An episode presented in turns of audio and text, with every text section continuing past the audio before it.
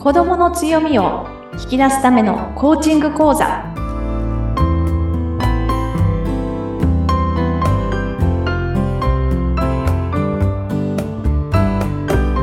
こんにちは。子どもの強みを引き出すラーニングサクセスコーチの本堂勝子です。今日もどうぞよろしくお願いします。よろしくお願いいたします。インタビュアーの高須幸子です。さあ勝子さん2回目の放送となりましたけれども、前回1回目はいかがでしたか？ですね。初めての、はい、あのことだったので、ドキドキしながら、はい。でも、あの、お話をさせていただくのがすごく楽しいなと思いながら、たくさんの方に聞いていただけたらなと思いました。うんはい。はい。まあ、前回はね、あの、勝子さんってどういう方なのかなっていうお話と、これからまあ、こういう番組にしていきたいっていうことでお話をいただきました。まず、勝子さんのことはね、まあ、おいおいまた詳しく お話を聞くこともあるかと思うんですけれども、ね、お子さんがいて実体験もある方ですので、うん、まあ、そういうお話も含めていろいろ聞いていきたいんですが、今回2回目、どのようなテーマでお話しくださいますか？そうですね。2回目ということで、今回は、コーチングとはというところで、はい、お話をしていきましょうか。はい、お願いします。かつこさん、私もコーチングっていうと、あの、聞いたことはあるんですけれども、詳しく何なのかっていうのは、ちょっと説明ができないような状況で、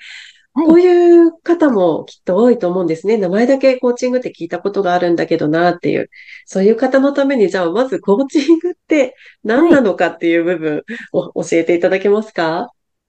はい、ありがとうございます。えっ、ー、と、コーチングの、まずコーチというところのですね、語源は馬車になります。はい。はい。あの、よくね、あの、バッグとかの、はい。えっ、ー、と、メーカーでコーチっていう、はいはい、ブランドがありますよね。はい、そちらのちょっと馬車のマークがあるかなと思うんですけれども、うん、馬車は、えっと、大切な人を、その人が望むところまで連れてってくれるっていう意味が、役割があるんですね。うん、で、はい、そういったところで、はい、コーチの役割は、その人が、あの、目的を持って、そのゴール設定をして、そこに行きたいっていうところに連れて行ってあげる。連れて行ってあげるっていうのも、寄り添ったり、あるいは背中を押したりとか、そうですね。あの、一緒に、あの、歩いていくことを応援するっていうような役割を、はい、します。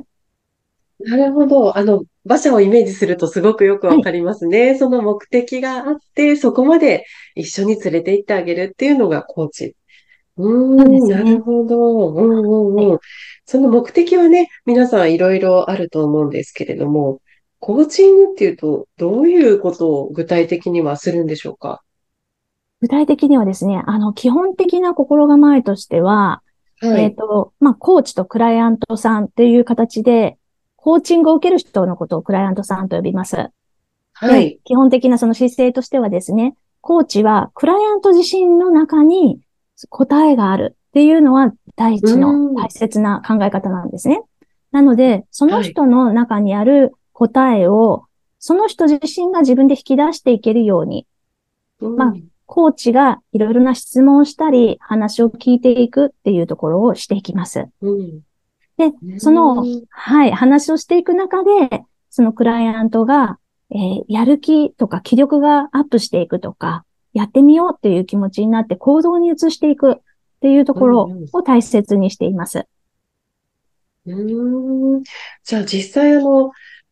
こう、コーチっていう、こう、教える教えるではなくって、そのクライアントさんの方からこう話を引き出していくっていうようなイメージですかね。そうですね。まさにおっしゃった通りに、本当に高須さんが今おっしゃったのは、教えるっていうのをティーチングってよく言いますが、はい。はい、ティーチングとコーチングは違っていまして、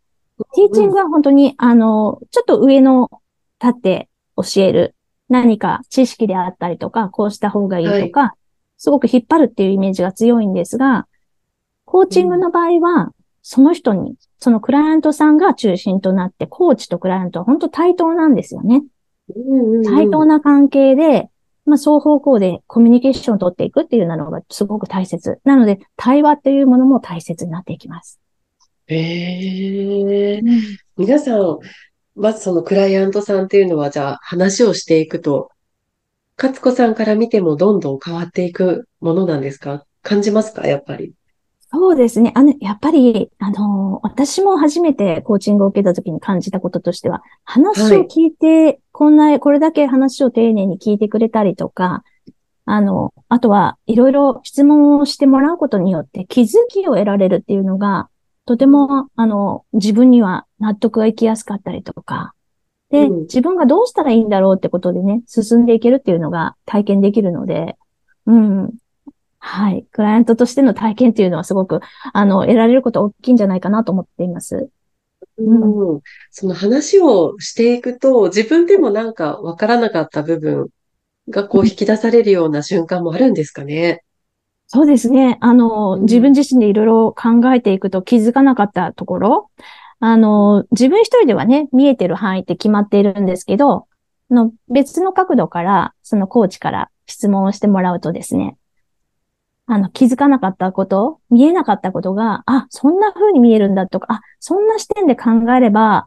なるほど、私ここを乗り越えられるなとかね、うん、そういったところにつながっていくことができたりしますね。へえ。じゃあその子育てっていう部分になんでコーチングっていうものが必要だなっていうふうに感じられたんですか？はい。えっ、と、そうなんですよね。あの、実際今お話ししたところってと、とても、あの、はい、コーチングメソッドの、まあ、中心になっているところでビジネスコーチングにも使うようなお話を今までね、ちょっとさせていただいたんですけど、じゃあ子供に対してなんでコーチングって言ったときに、はい、あの、子供と話をするときに対等な関係を持って話を聞くっていうところを持ちましょうっていうところも一つあります。はい。やっぱりついついね、しつけとか、あるいは子供に何かを教えるっていうところが入ってくる。それもすごく大切なことではあるんですけれども、子供がどんな気持ちでいるかとか、うん、子供がどう思ってるか、あるいは、えっ、ー、と、そうですね、どうしたいのかっていうところをね、聞いていくことによって、自分で動くっていうところにつなげていく。うん、子供自身が考えていくんですよね。質問に答えるっていうときに。はい。うん。質問されたらそうなりますね。そうですね。うん、いろいろね、あの、じゃあ学校、学校だとすると学校に朝間に合うためにどう、どうするっていうところをね、うん、学校に間に合うように行きなさいではなくって、じゃあ8時に学校に着くためにはどうする？どうしたらいい？っていうのを一緒に聞いていくっていうところとか。うん。それによって、あ、そっか、じゃあ歩いていくのに10分かかるから、はい、7時50分に必ず家に出よう、家を出ようかなっていうところとか、考えて行動するっていうところが身についてくるのが子育てコーチングになりますね。ええー、その対等な関係で話を聞くっていうのが、なかなかやっぱりこう、親子の関係だと難しくて、私もついつい何とかしなさい、学校だったらもう行きなさい、早く行きなさいって言ってしまいがちなんですけれども、そこでどうする、どうしたらいいと思うっていうふうに、やっぱり声かけ一つでね。そうですね。子供は違いますよね、きっと。そうですね。本当にあの、子育てってそんなね、うまくいくようなことでもなく、子育てコーチングの視点で、あの、いろいろ接していったとしても、それがうまくいくかっていうと、ちょっと違うところも大きいかと思います。でも、あの、そのようにして子供に考えるチャンスを与えるとか、何が、あの、よくこう、良くするためにはどうしたらいいと思うっていうところで一緒に考えるってことをしていくってことは、解決につながっていくところもあったりしますので、うん、大事かなと思います。私自身もね、ある意味ね、はい、それがね、パーフェクトにうまくやれてたわけではなく あの、ね、あの、親の気持ちをボーンとぶつけたりとかもありましたけれども、うん、でもやっぱりそういう時よりも、一緒に考えるって姿勢を持った時の方が、子供はあ、こういうふうに関わってくれてるんだなと思って安心して話ができるようになる。我慢しなくなる。我慢も必要、時には必要ですけど、我慢せずに自分の意見を言えるようになるっていうことは、はい、本当社会に出ても大切なことなので、うん、うん、それができるといいかなと思います。うんじゃあ子育てに対するコーチングっていうことで、はい、そういう部分で一番変わることっていうのは、やっぱり子供自身のこの考える力みたいな部分なんでしょうか？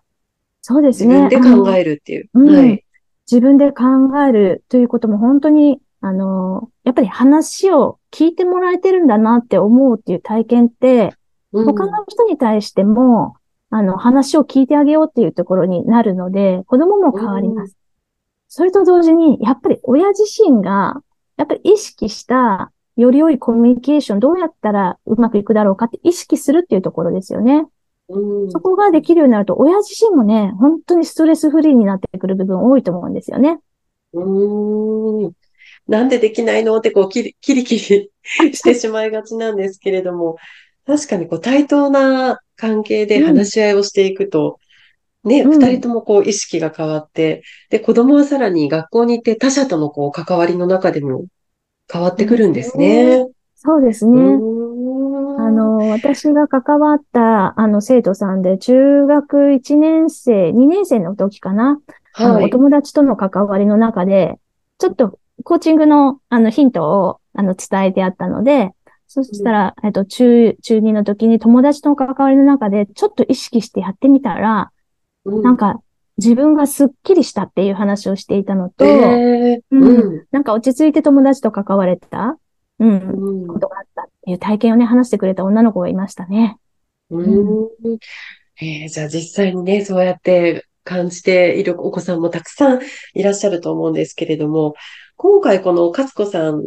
のあの会社の方で体験っていうのができるんですよね。はい、あ、そうなんです。はい。はい。あの、そうですね。やっぱりあの、コーチングって言葉だけで聞くと、なんかスキルとして、あの、すごく型にはまったものなのかなというイメージがあるんですけど、その対話における、ちょっと、その、どういうふうに話を聞けばいいのかとか、どういうふうに、あの、聞いていけばいいのかとか、承認するのかとか、そういう話になってきます。それって、あの、学ぶだけではなくって、やっぱりちょっと受けてみる、クライアントになってみるっていうことはとても大切かなと思っています。